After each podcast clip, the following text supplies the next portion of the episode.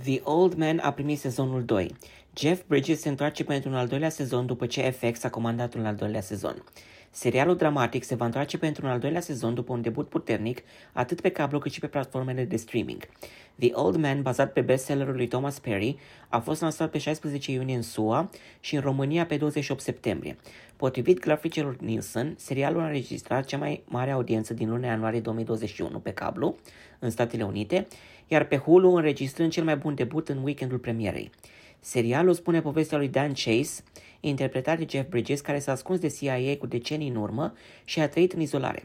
Când un asasin încearcă să-l elimine pe Chase, acesta învață că pentru a-și asigura viitorul, acesta trebuie să se împace cu trecutul. Chase este forțat să iasă din izolare, directorul adjunct al FBI, pentru contraspionaj fiind chemat să-l vâneze datorită trecutului său complicat.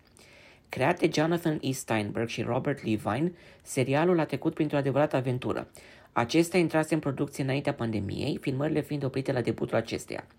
Producția a fost repornită după aceea, însă a fost nevoită să fie oprită după diagnosticarea cu cancer a lui Jeff Bridges. Producția fiind reluată la începutul acestui an.